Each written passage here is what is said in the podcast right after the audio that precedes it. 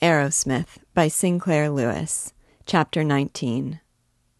Midmost of the black soiled Iowa plain, watered only by a shallow and insignificant creek, the city of Nautilus bakes and rattles and glistens.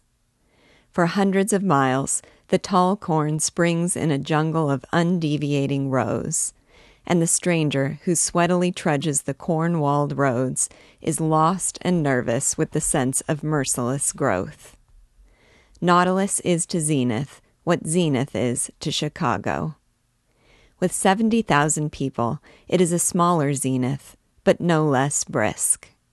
There is one large hotel to compare with the dozen in Zenith, but that one is as busy and standardized and frenziedly modern as its owner can make it. The only authentic difference between Nautilus and Zenith is that in both cases all the streets look alike, but in Nautilus they do not look alike for so many miles. The difficulty in defining its quality is that no one has determined whether it is a very large village or a very small city. There are houses with chauffeurs and Bacardi cocktails, but on August evenings, all save a few score burghers sit in their shirt sleeves on front porches. Across from the 10 story office building, in which a little magazine of the new prose is published by a young woman who for five months lived in the cafes of Montparnasse, is an old frame mansion comfortable with maples, and a line of Fords and lumber wagons in which the overalled farmers have come to town. Iowa has the richest land, the lowest illiteracy rate, the largest percentages of native born whites and motor car owners, and the most moral and forward looking cities of all the states. And Nautilus is the most Iowan city in Iowa. One out of every three persons above the age of 60 has spent a winter in California, and among them are the champion horseshoe pitcher of Pasadena and the woman who presented the turkey which Miss Mary Pickford, the cinema princess, enjoyed at her Christmas dinner in 1912. Nautilus is distinguished by large houses with large lawns, and by an astounding quantity of garages and lofty church spires. The fat fields run up to the edge of the city, and the scattered factories, the innumerable railroad side tracks, and the scraggly cottages for workmen are almost amid the corn. Nautilus manufactures steel windmills, agricultural implements, including the celebrated Daisy Manure Spreader, and such corn products as maize mealies, the renowned breakfast food.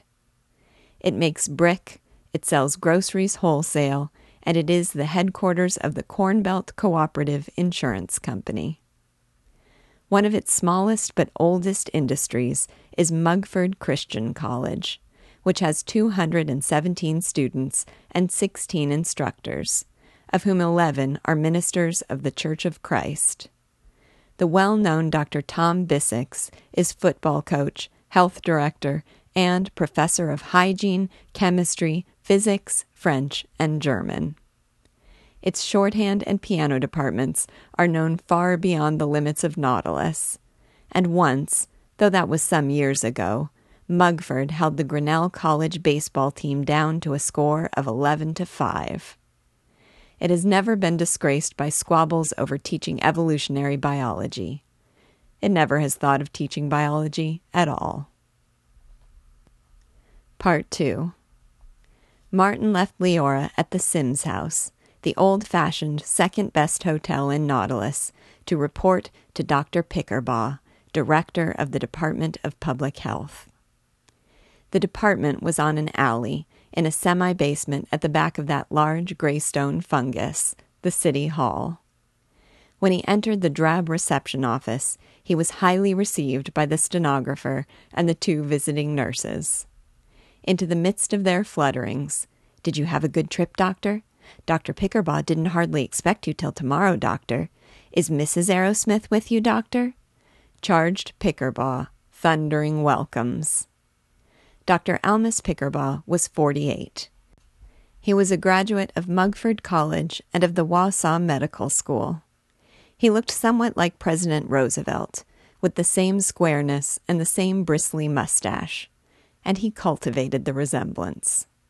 He was a man who never merely talked. He either bubbled or made orations. He received Martin with four wells, which he gave after the manner of a college cheer. He showed him through the department, led him into the director's private office, gave him a cigar, and burst the dam of manly silence. Doctor, I'm delighted to have a man with your scientific inclinations. Not that I should consider myself entirely without them. In fact, I make it a regular practice to set aside a period for scientific research, without a certain amount of which even the most ardent crusade for health methods would scarcely make much headway. It sounded like the beginning of a long seminar. Martin settled in his chair. He was doubtful about his cigar, but he found that it helped him to look more interested.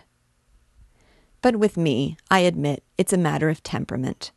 I have often hoped that, without any desire whatever for mere personal aggrandizement, the powers above may yet grant me the genius to become at once the Roosevelt and the Longfellow of the great and universally growing movement for public health measures. Is your cigar too mild, doctor? Or perhaps it would be better to say the Kipling of public health rather than the Longfellow, because despite the beautiful passages and high moral atmosphere of the Sage of Cambridge, his poetry lacked the swing and punch of Kipling. I assume you agree with me, or you will when you have had an opportunity to see the effect our work has on the city, and the success we have in selling the idea of better health and what the world needs is a really inspired, courageous, overtowering leader, say a Billy Sunday of the movement, a man who would know how to use sensationalism properly and wake the people out of their sloth. Sometimes the papers, and I can only say they flatter me when they compare me with Billy Sunday, the greatest of all evangelists and Christian preachers. Sometimes they claim that I'm too sensational. Huh! If they could only understand it, Trouble is, I can't be sensational enough. Still, I try, I try, and look here, here's a placard. It was painted by my daughter Orchid, and the poetry is my own humble effort. And let me tell you, it gets quoted around everywhere. You can't get health by a pussyfoot stealth, so let's every health booster crow just like a rooster. Then there's another this is a minor thing. It doesn't try to drive home general abstract principles, but it'd surprise you the effect it's had on careless housewives, who of course don't mean to neglect the health of their little ones, and merely need instruction and a little pep put into them. And when they see a card like this, it makes them think. Boil the milk bottles, or buy gum, you better buy your ticket to Kingdom Come. I've gotten quite a lot of appreciation in my small way for some of these things that didn't hardly take me five minutes to dash off. Some day, when you get time, glance over this volume of clippings, just to show you, Doctor, what you can do if you go at the movement in the up to date and scientific manner. This one, about the temperance meeting I addressed in Des Moines, say, I had that hall, and it was jam pack full, lifting right up on their feet when I proved by statistics that 93% of all insanity is caused by booze. Then this, well, it hasn't anything to do with health directly, but it'll just indicate the opportunity you'll have here to get in touch with all the movements for Civic Weal. He held out a newspaper clipping in which, above a pen and ink caricature portraying him with large mustached head on a tiny body was the headline Doc Pickerbaugh banner booster of Evangeline County leads big go to church demonstration here. Pickerbaugh looked it over, reflecting, That was a dandy meeting. We increased church attendance here 17%. Oh, doctor, you went to Winnemac and had your internship in Zenith, didn't you? Well, this might interest you then. It's from the Zenith Advocate Times, and it's by Chum Frink, who, I think you'll agree with me, ranks with Eddie Guest and Walt Mason as the greatest, as they certainly are the most popular of all our poets, showing that you can bank every time on the literary taste of the American public. Dear old chum. That was when I was in Zenith to address the National Convention of Congregational Sunday Schools. I happen to be a Congregationalist myself, on the morality of A1 health. So, Chum wrote this poem about me. Zenith welcomes with high hurrah a friend in Almus Pickerbaugh, the two fisted fightin' poet doc, who stands for health like Gibraltar's rock. He's jammed with figures and facts and fun, the plucky old, lucky old son of a gun.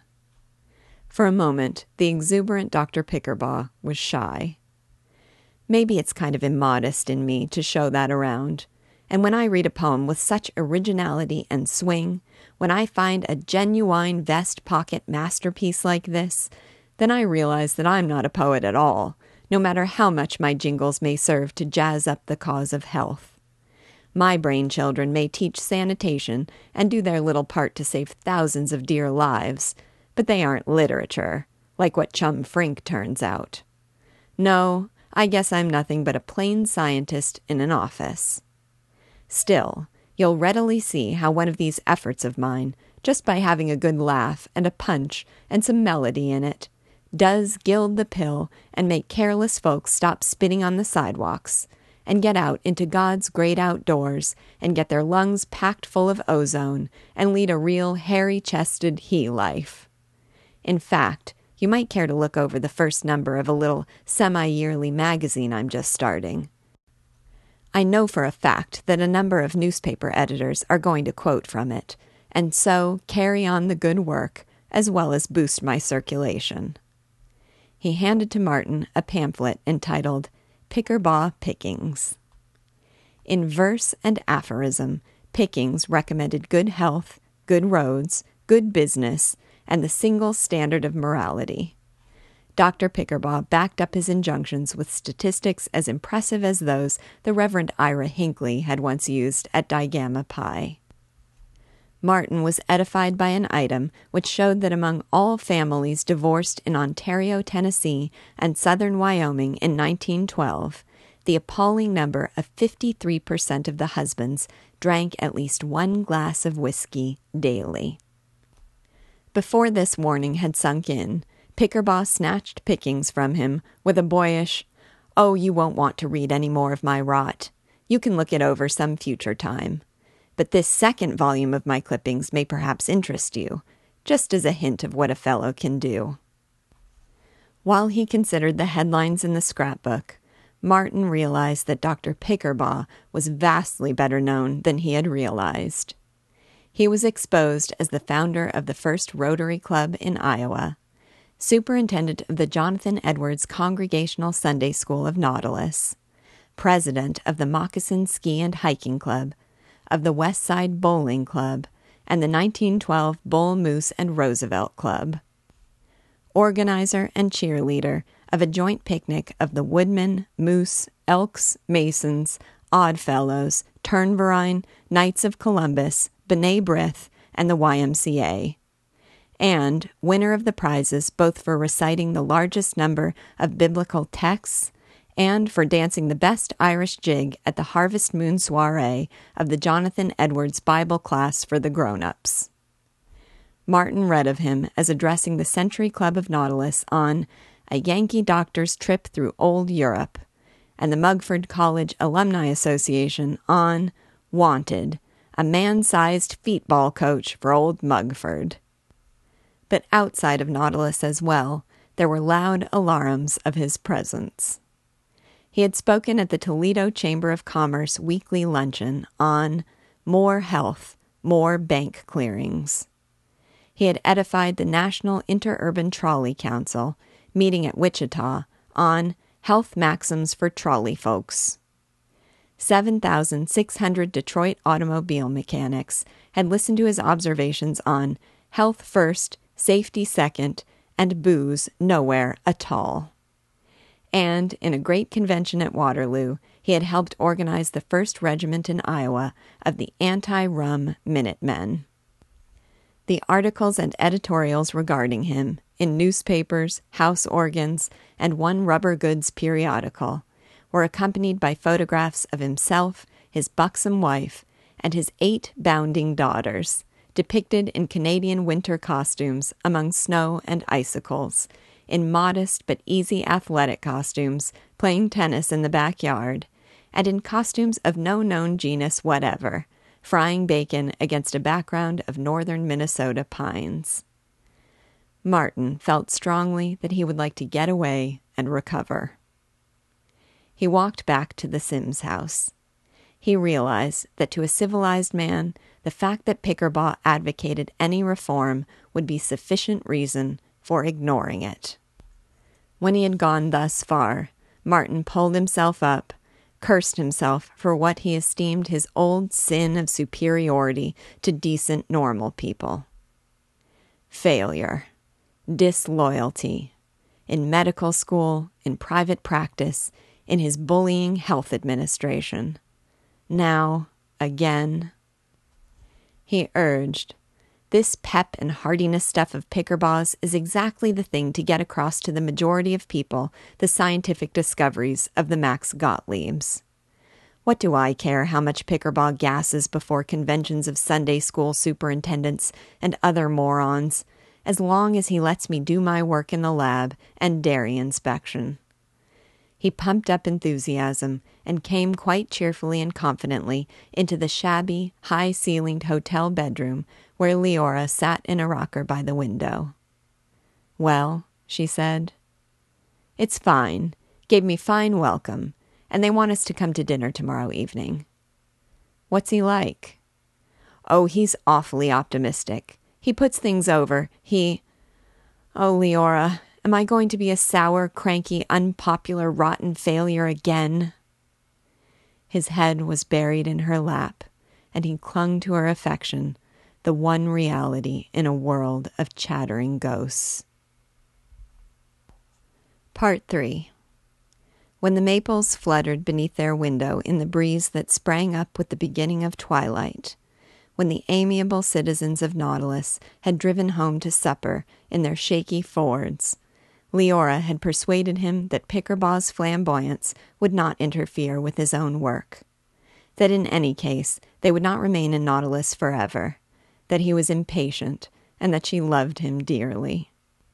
So they descended to supper, an old fashioned Iowa supper, with corn fritters and many little dishes which were of interest after the loving but misinformed cooking of Leora. And they went to the movies and held hands and were not ill content. The next day, Dr. Pickerbaugh was busier and less buoyant. He gave Martin a notion of the details of his work. Martin had thought of himself freed from tinkering over cut fingers and earaches, as spending ecstatic days in the laboratory, emerging only to battle with factory owners who defied sanitation. But he found that it was impossible to define his work, except that he was to do a little of everything that Pickerbaugh, the press, or any stray citizen of Nautilus might think of. He was to placate voluble voters who came in to complain of everything from the smell of sewer gas to the midnight beer parties of neighbors. He was to dictate office correspondence to the touchy stenographer, who was not a working girl, but a nice girl who was working. To give publicity to the newspapers, to buy paper clips and floor wax and report blanks at the lowest prices, to assist, in need, the two part time physicians in the city clinic, to direct the nurses and the two sanitary inspectors, to scold the garbage removal company, to arrest, or at least to jaw at, all public spitters, to leap into a Ford and rush out to tack placards on houses in which were infectious diseases, to keep a learned, implacable eye on epidemics from Vladivostok to Patagonia, and to prevent, by methods not very clearly outlined, their coming in to slay the yeomanry and even halt the business activities of Nautilus. But there was a little laboratory work milk tests, Wassermann's for private physicians, the making of vaccines, cultures in suspected diphtheria. I get it, said Leora as they dressed for dinner at Pickerbaugh's. Your job will only take about 28 hours a day, and the rest of the time you're perfectly welcome to spend in research. unless somebody interrupts you. Part 4 The home of Dr. and Mrs. Almus Pickerbaugh on the steeple prickly west side was a real old fashioned home.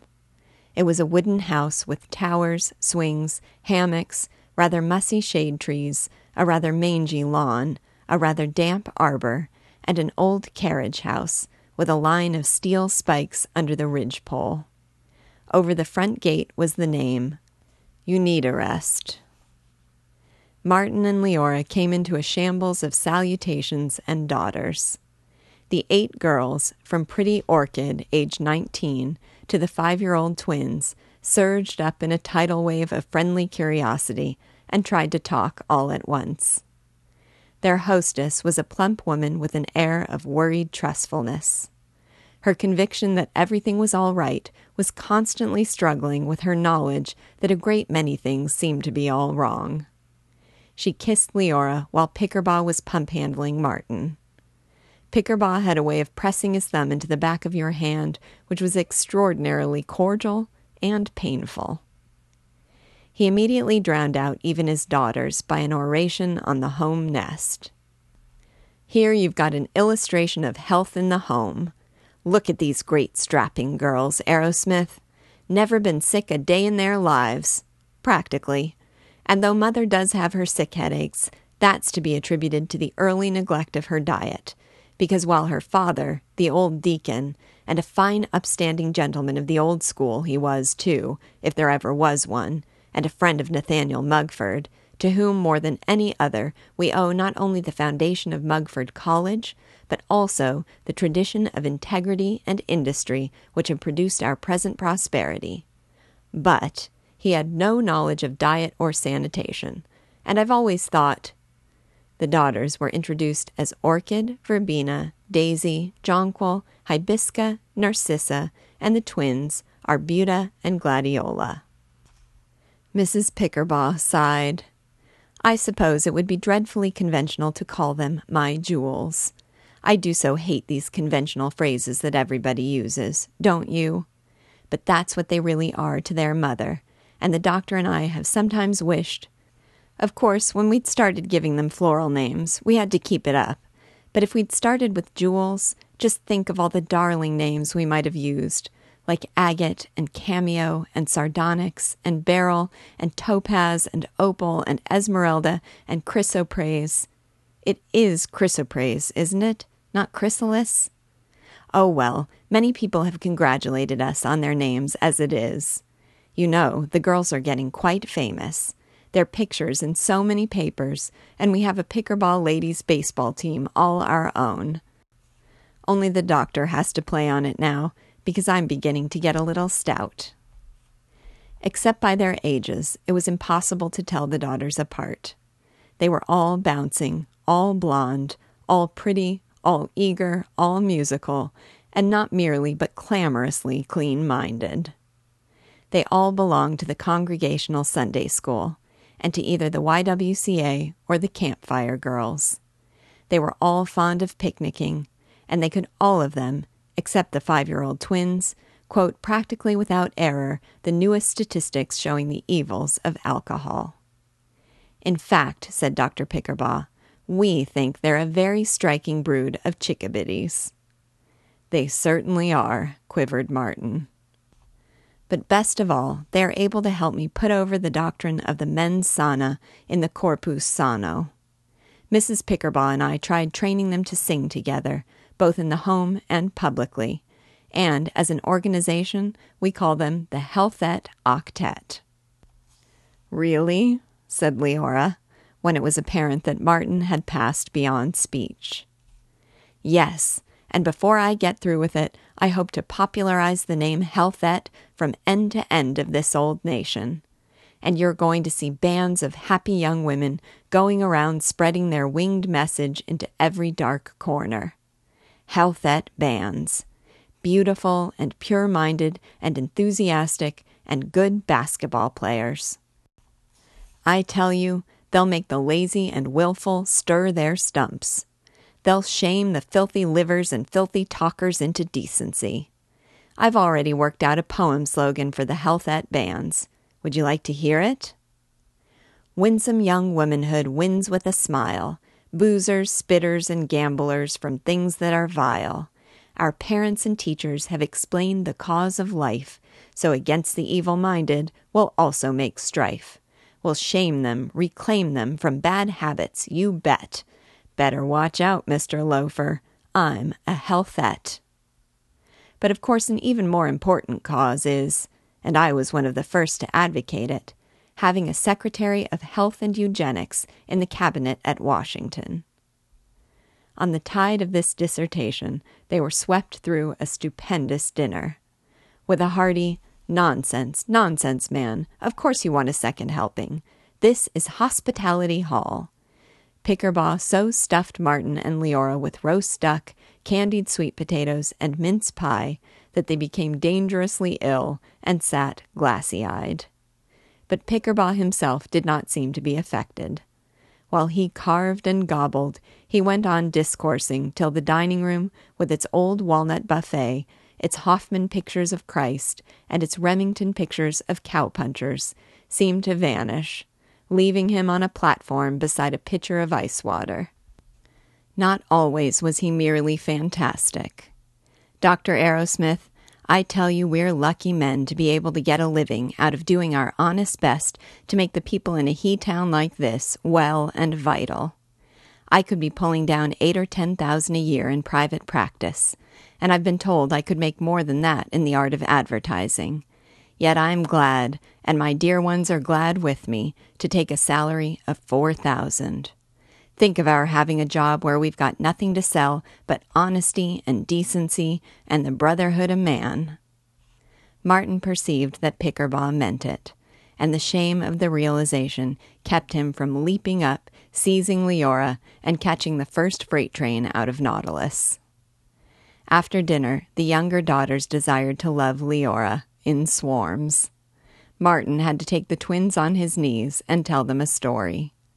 They were remarkably heavy twins, but no heavier than the labor of inventing a plot.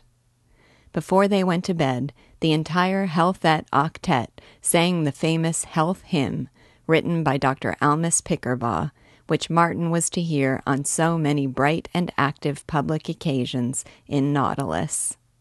It was set to the tune of the Battle Hymn of the Republic, but as the twins' voices were energetic and extraordinarily shrill, it had an effect all its own.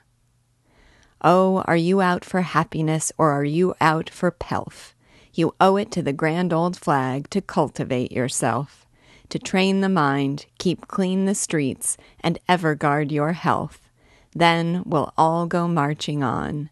A healthy mind in a clean body, a healthy mind in a clean body, a healthy mind in a clean body, the slogan for one and all. As a bedtime farewell, the twins then recited, as they had recently at the Congregational Festival, one of their father's minor lyrics. What does the little birdie say on the sill at break o' day? Hooray for health in Nautilus, for Pa and Ma and all of us. Hooray, hooray, hooray. There, my popsy wopsies, up to bed we go, said Mrs. Pickerbaugh. Don't you think, Mrs. Arrowsmith, they're natural born actresses? They're not afraid of any audience, and the way they throw themselves into it. Perhaps not Broadway, but the more refined theaters in New York would just love them, and maybe they've been sent to us to elevate the drama. Upsy go! During her absence, the others gave a brief musical program. Verbena, the second oldest, played Chaminade. Of course, we all love music and popularize it among the neighbors, but Verby is perhaps the only real musical genius in the family but the unexpected feature was Orchid's cornet solo. Martin dared not look at Leora. It was not that he was sniffily superior to cornet solos, for in Elk Mills, Wheatsylvania, and surprisingly large portions of Zenith, cornet solos were done by the most virtuous females. But he felt that he had been in a madhouse for dozens of years. I've never been so drunk in my life, I wish I could get at a drink and sober up, he agonized. he made hysterical and completely impractical plans for escape. Then, Mrs. Pickerbaugh, returning from the still audible twins, sat down at the harp. While she played, a faded woman and thickish, she fell into a great dreaming. And suddenly Martin had a picture of her as a gay, good, dove like maiden who had admired the energetic young medical student, Almus Pickerbaugh. She must have been a veritable girl of the late 80s and the early 90s, the naive and idyllic age of Howells, when young men were pure, when they played croquet and sang Swanee River.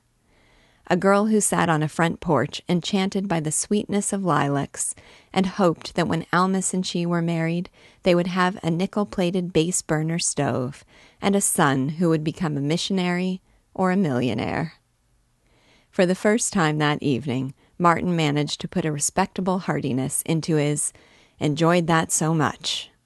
He felt victorious and somewhat recovered from his weakness. But the evening's orgy was only begun. They played word games, which Martin hated and Leora did very badly indeed. They acted charades, at which Pickerbaugh was tremendous. The sight of him on the floor in his wife's fur coat, being a seal on an ice floe, was incomparable. Then Martin, Orchid, and Hibisca, age 12, had to present a charade, and there were complications. Orchid was as full of simple affections, of smilings and pattings and bouncings as her younger sisters. But she was nineteen, and not altogether a child. Doubtless she was as pure minded and as devoted to clean and wholesome novels as Dr. Pickerbaugh stated, and he stated it with frequency. But she was not unconscious of young men, even though they were married. She planned to enact the word doleful with a beggar asking a dole and a corn crib full. As they skipped upstairs to dress, she hugged Martin's arm, frisked beside him, and murmured, Oh, doctor, I'm so glad Daddy has you for assistant, somebody that's young and good looking. Oh, was that dreadful of me? But I mean, you look so athletic and everything. And the other assistant director, don't tell Daddy I said so, but he was an old crank. He was conscious of brown eyes and unshadowed virginal lips. As Orchid put on her agreeably loose costume as a beggar, he was also conscious of ankles and young bosom. She smiled at him, as one who had long known him, and said loyally, We'll show 'em. I know you're a dandy actor. When they bustled downstairs, as she did not take his arm, he took hers, and he pressed it slightly and felt alarmed and relinquished it with emphasis. Since his marriage, he had been so absorbed in Leora, as lover, as companion, as helper, that till this hour his most devastating adventure had been a glance at a pretty girl in a train. But the flushed young gaiety of Orchid disturbed him. He wanted to be rid of her. He hoped that he would not be altogether rid of her. And for the first time in years, he was afraid of Leora's eyes. There were acrobatic feats later, and a considerable prominence of Orchid, who did not wear stays, who loved dancing, and who praised Martin's feats in the game of Follow the Leader.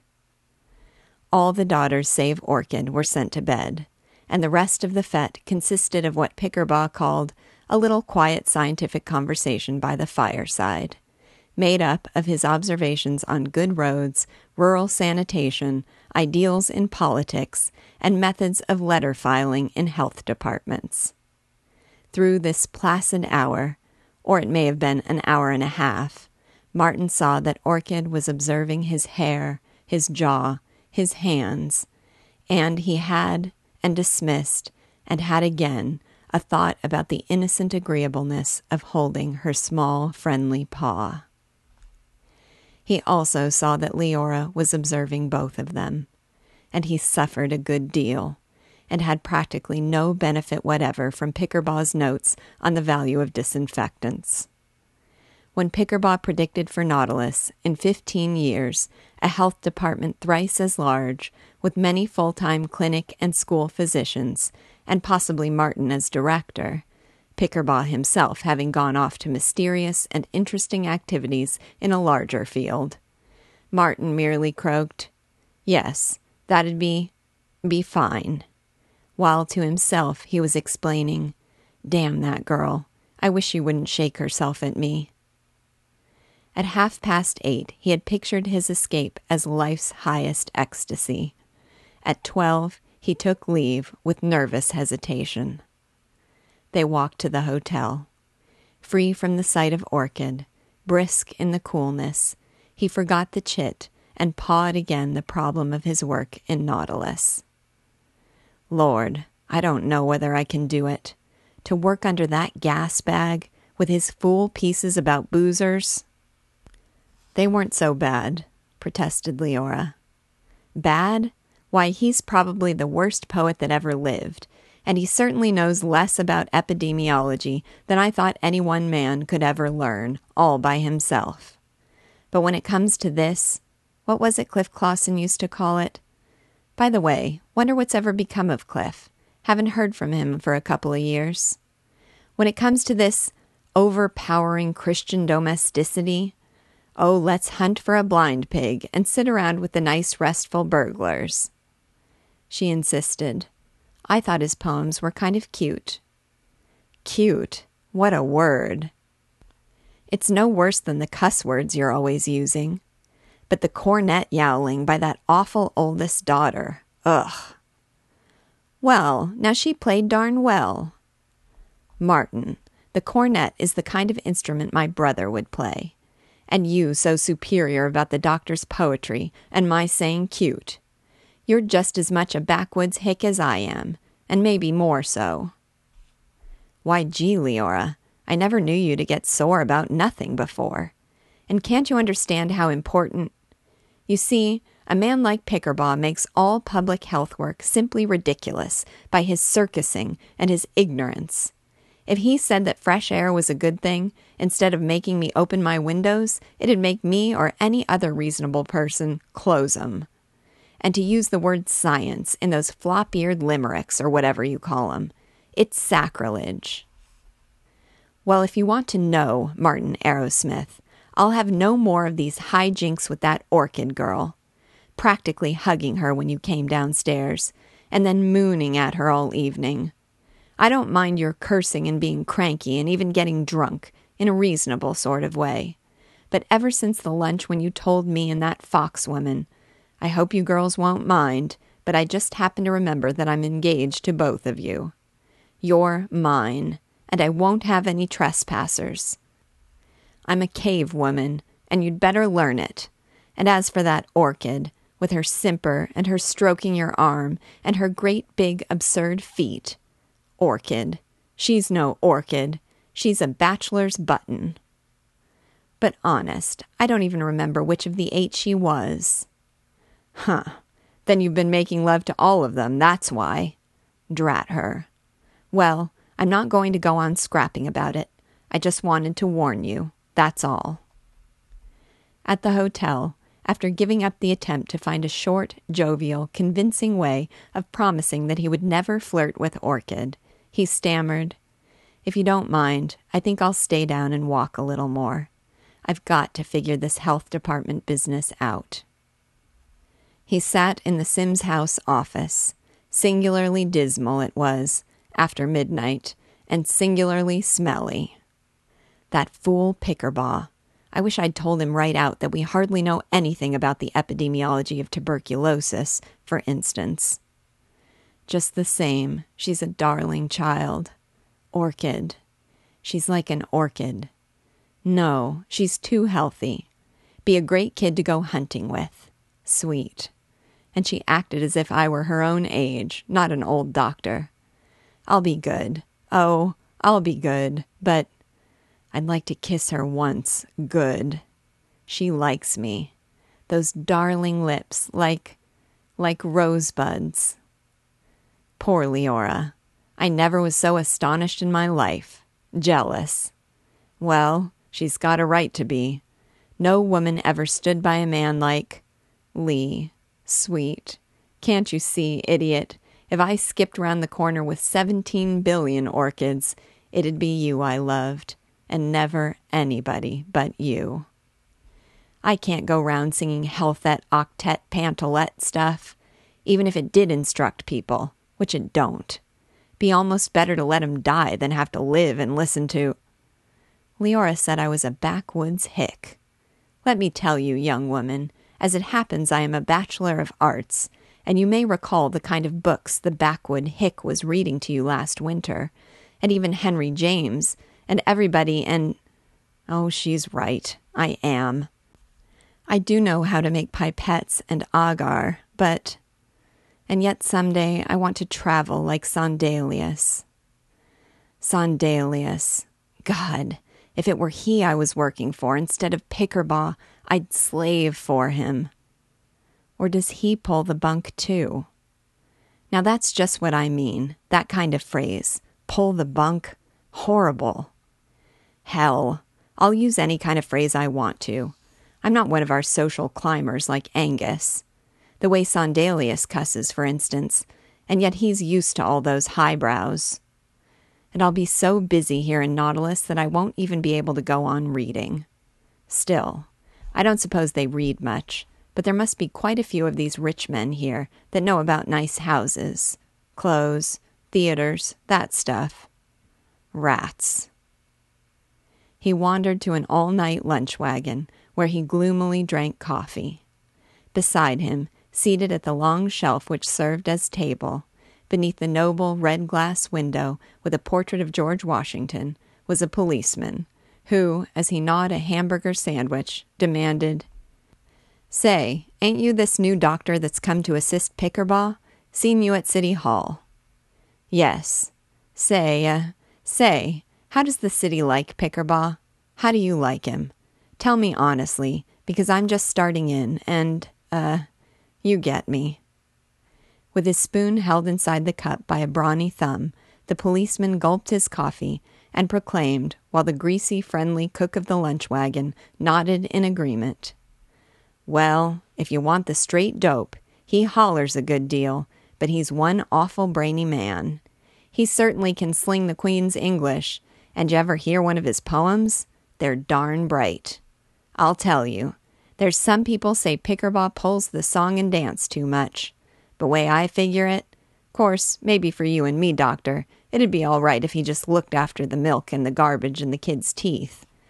But there's a lot of careless, ignorant foreign slobs that need to be jollied into using their conks about these health biznai, so's they won't go getting sick with a lot of these infectious diseases and pass 'em on to the rest of us. And believe me, Old Doc Pickerbaugh is the boy that gets the idea into their noodles. Yes, sir, he's a great old coot. He ain't a clam like some of these docs.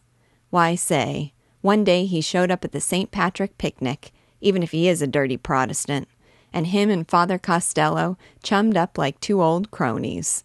And darn if he didn't wrestle a fellow half his age, and awful near throw him. Yes, you bet he did. He certainly give that young fellow a run for his money, all right.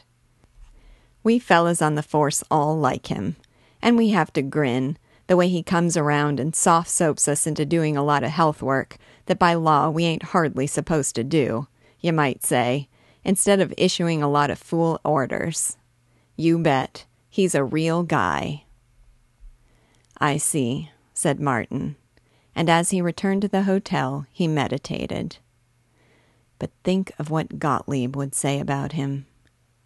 Damn Gottlieb. Damn everybody except Leora. I'm not going to fail here, way I did in Wheatsylvania. Some day Pickerbaugh will get a bigger job. Huh. He's just the kind of jollying four flusher that would climb. But anyway, I'll have my training then, and maybe I'll make a real health department here. Orchid said we'd go skating this winter. Damn Orchid. Chapter 20 Martin found in Dr. Pickerbaugh a generous chief. He was eager to have Martin invent and clamor about his own causes and movements. His scientific knowledge was rather thinner than that of the visiting nurses, but he had little jealousy, and he demanded of Martin only the belief that a rapid and noisy moving from place to place is the means, and possibly the end, of progress. In a two family house on Social Hill, which is not a hill, but a slight swelling in the plain, Martin and Leora found an upper floor. There was a simple pleasantness in these continuous lawns, these wide maple shaded streets, and a joy in freedom from the peering whispers of Wheatsylvania. Suddenly, they were being courted by the nice society of Nautilus. A few days after their arrival, Martin was summoned to the telephone to hear a masculine voice rasping, Hello, Martin. I bet you can't guess who this is. Martin, very busy, restrained his desire to observe, You win. Goodbye. And he buzzed with the cordiality suitable to a new assistant director. No, I'm afraid I can't. Well, make a guess. Oh, Cliff Clawson? Nope. Say, I see you're looking fine. Oh, I guess I've got you guessing this time. Go on, have another try. The stenographer was waiting to take letters, and Martin had not yet learned to become impersonal and indifferent in her presence. He said, with a perceptible tartness, Oh, I suppose it's President Wilson. Look here. Well, Mart, it's Irv Waters. What do you know about that? Apparently, the jester expected large gratification, but it took ten seconds for Martin to remember who Irving Waters might be. Then he had it. Waters, the appalling normal medical student whose faith in the good, the true, the profitable had annoyed him at Digamma Pi. He made his response as hearty as he could.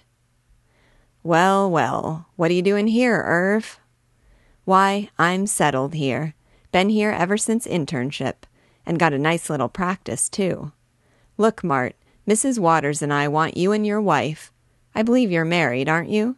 to come up to the house for dinner tomorrow evening, and I'll put you on to all the local slants. The dread of Waters' patronage enabled Martin to lie vigorously. Awfully sorry. Awfully sorry. Got a date for tomorrow evening and the next evening. Then come have lunch with me tomorrow at the Elks Club, and you and your wife take dinner with us Sunday noon.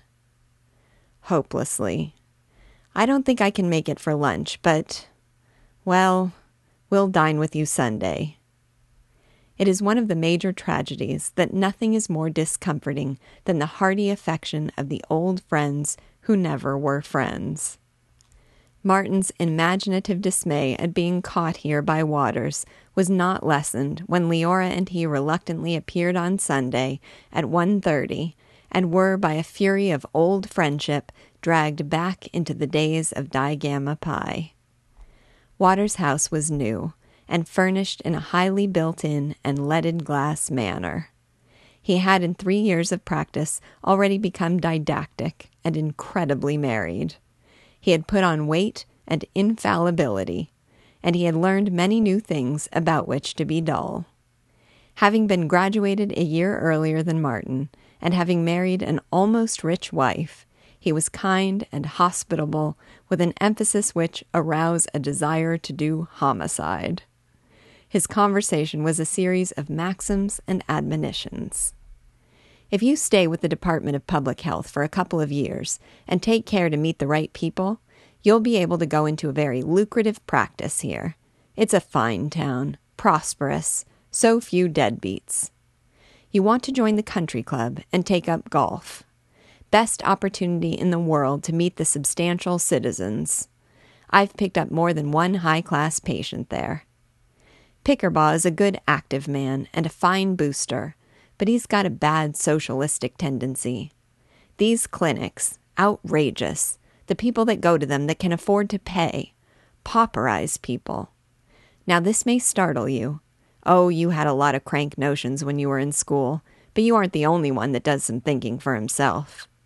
Sometimes I believe it'd be better for the general health situation if there weren't any public health departments at all, because they get a lot of people into the habit of going to free clinics instead of to private physicians, and cut down the earnings of the doctors and reduce their number. So, there are less of us to keep a watchful eye on sickness.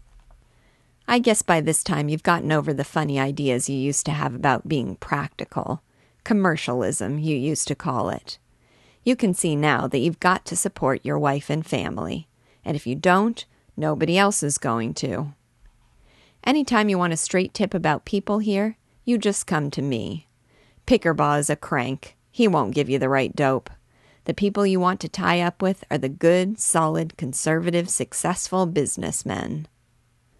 Then Mrs. Waters had her turn.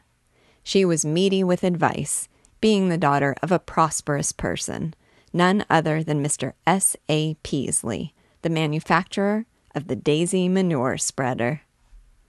You haven't any children, she sobbed at Leora. Oh, you must. Irving and I have two, and you don't know what an interest they are to us, and they keep us so young. Martin and Leora looked at each other pitifully. After dinner, Irving insisted on their recalling the good times we used to have together at the dear old U. He took no denial. You always want to make folks think you're eccentric, Mart. You pretend you haven't any college patriotism, but I know better. I know you're showing off. You admire the old place and our profs just as much as anybody. Maybe I know you better than you do yourself. Come on now, let's give a long cheer and sing Winnemac, Mother of Brawny Men.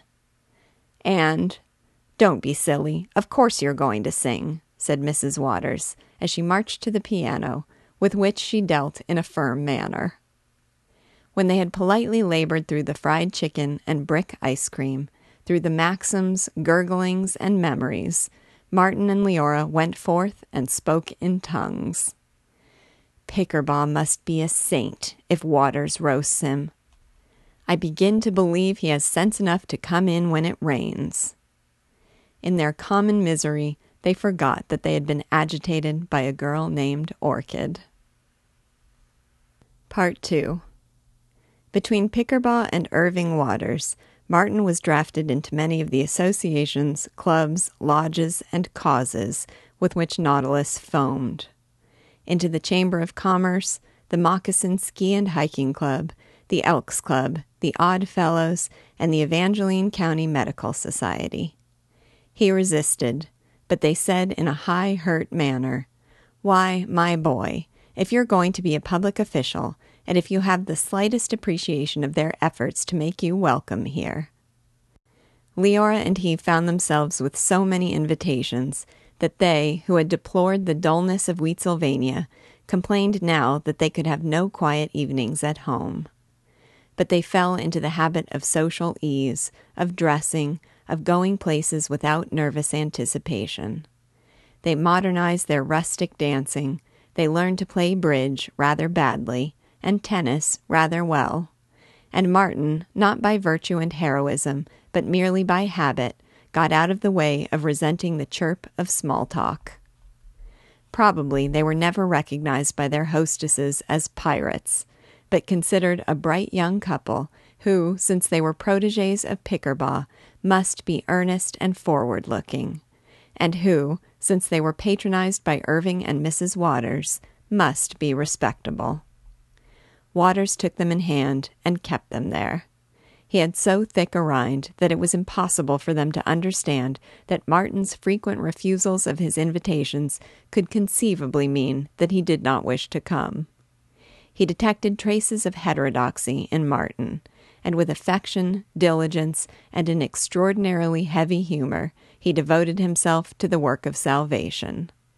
Frequently, he sought to entertain other guests by urging, Come on now, Mart. Let's hear some of those crazy ideas of yours. His friendly zeal was drab compared with that of his wife. Mrs. Waters had been reared by her father and by her husband to believe that she was the final fruit of the ages, and she set herself to correct the barbarism of the Arrowsmiths. She rebuked Martin's dams, Leora's smoking, and both their theories of bidding at bridge but she never nagged. To have nagged would have been to admit that there were persons who did not acknowledge her sovereignty. She merely gave orders, brief, humorous, and introduced by a strident, Now don't be silly, and she expected that to settle the matter. Martin groaned. Oh, Lord, between Pickerbaugh and Irv, it's easier to become a respectable member of society than to go on fighting.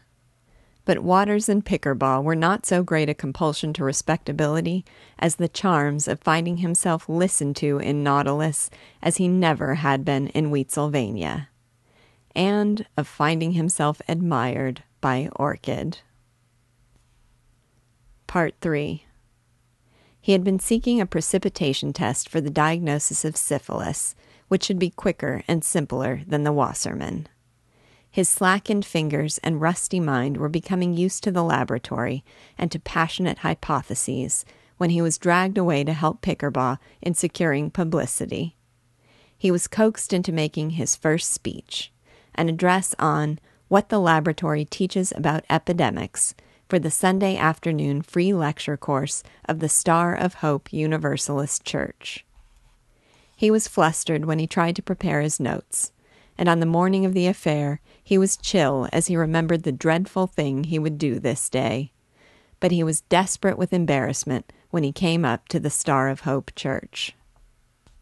People were crowding in, mature, responsible people. He quaked, They're coming to hear me, and I haven't got a darn thing to say to 'em. It made him feel the more ridiculous that they who presumably wished to listen to him should not be aware of him and that the usher, profusely shaking hands at the Byzantine portal, should bluster, You'll find plenty of room right up the side aisles, young man. I'm the speaker of the afternoon. Oh, oh, yes, oh, yes, doctor. Right round to the Bevis Street entrance, if you please, doctor. In the parlors, he was unctuously received by the pastor and a committee of three, wearing mourning clothes and a manner of Christian intellectuality. They held his hand in turn. They brought up rustling women to meet him. They stood about him in a polite and twittery circle, and dismayingly, they expected him to say something intelligent. Then, suffering, ghastly frightened, dumb, he was led through an arched doorway into the auditorium. Millions of faces were staring at his apologetic insignificance. Faces in the curving lines of pews, faces in the low balcony, eyes which followed him and doubted him and noted that his heels were run down. The agony grew while he was prayed over and sung over. The pastor and the lay chairman of the lecture course opened with suitable devotions. While Martin trembled and tried to look brazenly at the massed people who were looking at him, while he sat nude and exposed and unprotected on the high platform, the pastor made announcement of the Thursday missionary supper and the little lads' marching club. They sang a brief cheerful hymn or two, Martin wondering whether to sit or stand, and the chairman prayed that our friend who will address us today may have power to put his message across. Through the prayer, Martin sat with his forehead in his hand, feeling foolish, and raving, I guess this is the proper attitude. They're all gawping at me. Gosh, won't he ever quit? Oh, damn it. Now, what was the point I was going to make about fumigation? Oh, Lord, he's winding up, and I've got to shoot. Somehow, he was standing by the reading desk, holding it for support, and his voice seemed to be going on, producing reasonable words. The blur of faces cleared, and he saw individuals. He picked out a keen old man and tried to make him laugh and marvel. He found Leora toward the back, nodding to him, reassuring him. He dared to look away from the path of faces directly in front of him. He glanced at the balcony. The audience perceived a young man who was being earnest about sera and vaccines, but, while his voice buzzed on, that churchly young man had noted two silken ankles distinguishing the front row of the balcony, had discovered that they belonged to Orchid Pickerbaugh, and that she was flashing down admiration. At the end, Martin had the most enthusiastic applause ever known. All lecturers, after all lectures, are gratified by that kind of applause. And the chairman said the most flattering things ever uttered, and the audience went out with the most remarkable speed ever witnessed. And Martin discovered himself holding Orchid's hand in the parlors while she warbled, in the most adorable voice ever heard. Oh, Dr. Arrowsmith, you were just wonderful. Most of these lecturers are old stiffs, but you put it right over. I'm going to do a dash home and tell Dad. He'll be so tickled. Not till then did he find that Leora had made her way to the parlors and was looking at them like a wife. As they walked home, Leora was eloquently silent. Well, did you like my spiel? he said, after a suitable time of indignant waiting. Yes, it wasn't bad. It must have been awfully hard to talk to all those stupid people. Stupid? What do you mean by stupid? They got me splendidly. They were fine. Were they? Well, anyway, thank heaven you won't have to keep up this silly gassing. Pickerbaugh likes to hear himself talk too well to let you in on it very often. I didn't mind it. Fact, don't know but what it's a good thing to have to express myself publicly now and then. Makes you think more lucidly. As, for instance, the nice, lovely, lucid politicians. Now you look here, Lee. Of course, we know your husband is a mutt and no good outside the laboratory, but I do think you might pretend to be a little enthusiastic over the first address he's ever made, the very first he's ever tackled, when it went off so well. Why, silly, I was enthusiastic. I applauded a lot. I thought you were terribly smart. It's just, there's other things I think you can do better. What shall we do tonight? Have a cold snack at home or go to the cafeteria? Thus was he reduced from hero to husband, and he had all the pleasures of inappreciation.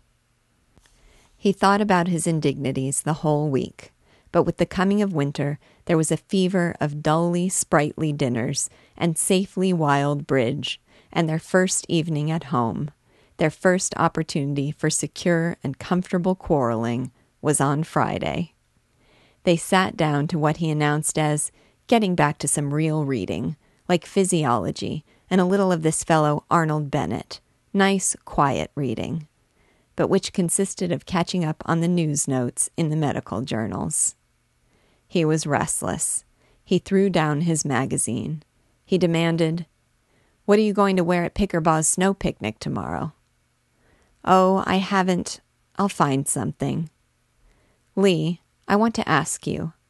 Why the devil did you say I talked too much at Dr. Stafford's last evening? I know I've got most of the faults going, but I didn't know talking too much was one of 'em. It hasn't been, till now. Till now. You look here, Sandy Arrowsmith. You've been pouting like a bad brat all week. What's the matter with you? Well, I. Gosh, it makes me tired. Here, everybody is so enthusiastic about my Star of Hope spiel that note in the Morning Frontiersman, and Pickerbaugh says Orchid said it was a corker, and you never so much as peep. Didn't I applaud? But it's just that I hope you aren't going to keep up this drooling. You do, do you? Well, let me tell you, I am going to keep it up. Not that I'm going to talk a lot of hot air. I gave 'em straight science last Sunday, and they ate it up. I hadn't realized it isn't necessary to be mushy, to hold an audience, and the amount of good you can do. Why, I got across more health instruction and ideas about the value of the lab in that three quarters of an hour than.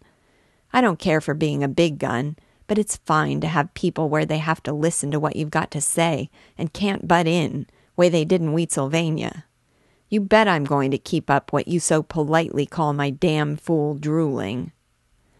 Sandy, it may be all right for some people, but not for you. I can't tell you. That's one reason I haven't said more about your talk. I can't tell you how astonished I am to hear you, who are always sneering at what you call sentimentality, simply weeping over the dear little tots. I never said that, never used the phrase, and you know it. And by God, you talk about sneering. Just let me tell you that the public health movement, by correcting early faults in children, by looking after their eyes and tonsils and so on, can save millions of lives and make a future generation. I know it. I love children much more than you do, but I mean all this ridiculous simpering. Well, gosh, somebody has to do it. You can't work with people till you educate 'em. There's where old Pick, even if he is an imbecile, does such good work with his poems and all that stuff. Probably be a good thing if I could write 'em. Golly, wonder if I couldn't learn to. They're horrible. Now there's a fine consistency for you. The other evening you called them cute. I don't have to be consistent. I'm a mere woman. You, Martin Arrowsmith, you'd be the first to tell me so. And for Dr. Pickerbaugh, they're all right, but not for you. You belong in a laboratory, finding out things, not advertising them. Do you remember once in Wheatsylvania, for five minutes, you almost thought of joining a church and being a respectable citizen? Are you going on for the rest of your life, stumbling into respectability and having to be dug out again?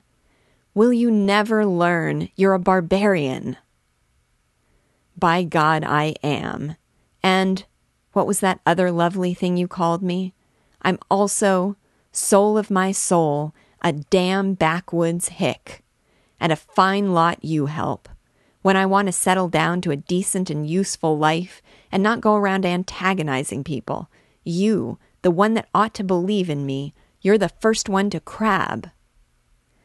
Maybe Orchid Pickerbaugh would help you better. She probably would.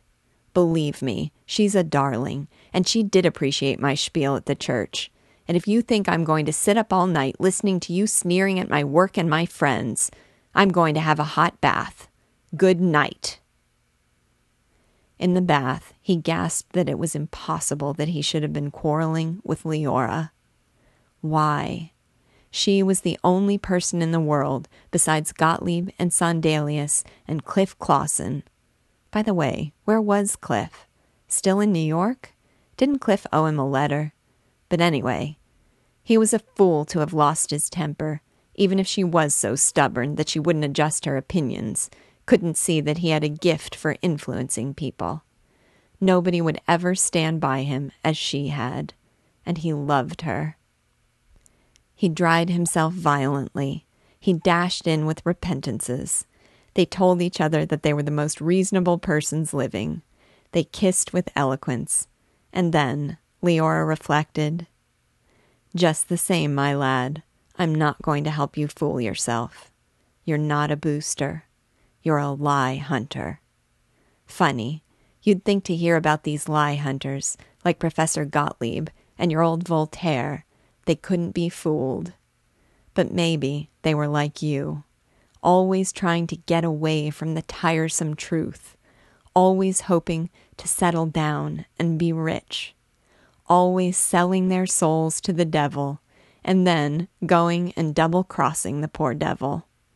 I think, I think.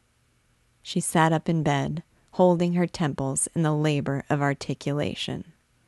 You're different from Professor Gottlieb. He never makes mistakes or wastes time on. He wasted time at Hunziker's nostrum factory, all right, and his title is doctor, not professor. If you must give him a. If he went to Hunziker's, he had some good reason. He's a genius. He couldn't be wrong. Or could he? Even he. But anyway, you, Sandy, you have to stumble every so often have to learn by making mistakes. I will say one thing you learn from your crazy mistakes. But I get a little tired sometimes watching you rush up and put your neck in every noose, like being a blinking orator or yearning over your orchid. Well, by golly, after I come in here trying to make peace, it's a good thing you never make any mistakes. But one perfect person in a household is enough. He banged into bed. Silence. Soft sounds of Mart. Sandy.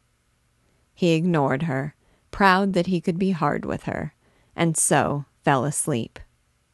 At breakfast, when he was ashamed and eager, she was curt. I don't care to discuss it, she said. In that wry mood, they went on Saturday afternoon to the Pickerbaugh's snow picnic. Part 4 Dr. Pickerbaugh owned a small log cabin in a scanty grove of oaks among the hillocks north of Nautilus. A dozen of them drove out in a bobsled filled with straw and blue woolly robes. The sleigh bells were exciting, and the children leaped out to run beside the sled. The school physician, a bachelor, was attentive to Leora. Twice he tucked her in, and that, for Nautilus, was almost compromising. In jealousy, Martin turned openly and completely to Orchid. He grew interested in her, not for the sake of disciplining Leora, but for her own rosy sweetness. She was wearing a tweed jacket with a tam, a flamboyant scarf, and the first breeches any girl dared to display in Nautilus. She patted Martin's knee, and when they rode behind the sled on a perilous toboggan, she held his waist resolutely. She was calling him Dr. Martin now, and he had come to a warm orchid. At the cabin there was a clamor of disembarkation. Together, Martin and Orchid carried in the hamper of food. Together, they slid down the hillocks on skis. When their skis were entangled, they rolled into a drift, and as she clung to him, unafraid and unembarrassed, it seemed to him that in the roughness of tweeds she was but the softer and more wonderful. Eyes fearless, cheeks brilliant, as she brushed the coating of wet snow from them, flying legs of a slim boy, shoulders adorable in their pretense of sturdy boyishness. But I'm a sentimental fool. Leora was right, he snarled at himself. I thought you had some originality. And poor little Orchid, she'd be shocked if she knew how sneak minded you are. But poor little Orchid was coaxing. Come on, Dr. Martin, let's shoot off that high bluff. We're the only ones that have any pep. That's because we're the only young ones. It's because you're so young. I'm dreadfully old. I just sit and moon when you rave about your epidemics and things. He saw that, with her infernal school physician, Leora was sliding on a distant slope. It may have been pique, and it may have been relief that he was licensed to be alone with Orchid, but he ceased to speak to her as though she were a child, and he a person laden with wisdom, ceased to speak to her as though he were looking over his shoulder. They raced to the high bluff. They skied down it and fell. They had one glorious swooping slide and wrestled in the snow. They returned to the cabin together to find the others away. She stripped off her wet sweater and patted her soft blouse. They ferreted out a thermos of hot coffee, and he looked at her as though he was going to kiss her, and she looked back at him as though she did not mind. As they laid out the food, they hummed with the intimacy of understanding and when she trilled, Now hurry up, lazy one, and put those cups on that horrid old table, it was as one who was content to be with him forever. They said nothing compromising. They did not hold hands. And as they rode home in the electric snow flying darkness, though they sat shoulder by shoulder, he did not put his arms about her, except when the bobsled slewed on sharp corners. If Martin was exalted with excitement, it was presumably caused by the wholesome exercises of the day. Nothing happened, and nobody looked uneasy. At parting, all their farewells were cheery and helpful. And Leora made no comments, though for a day or two there was about her a chill air which the busy Martin did not investigate.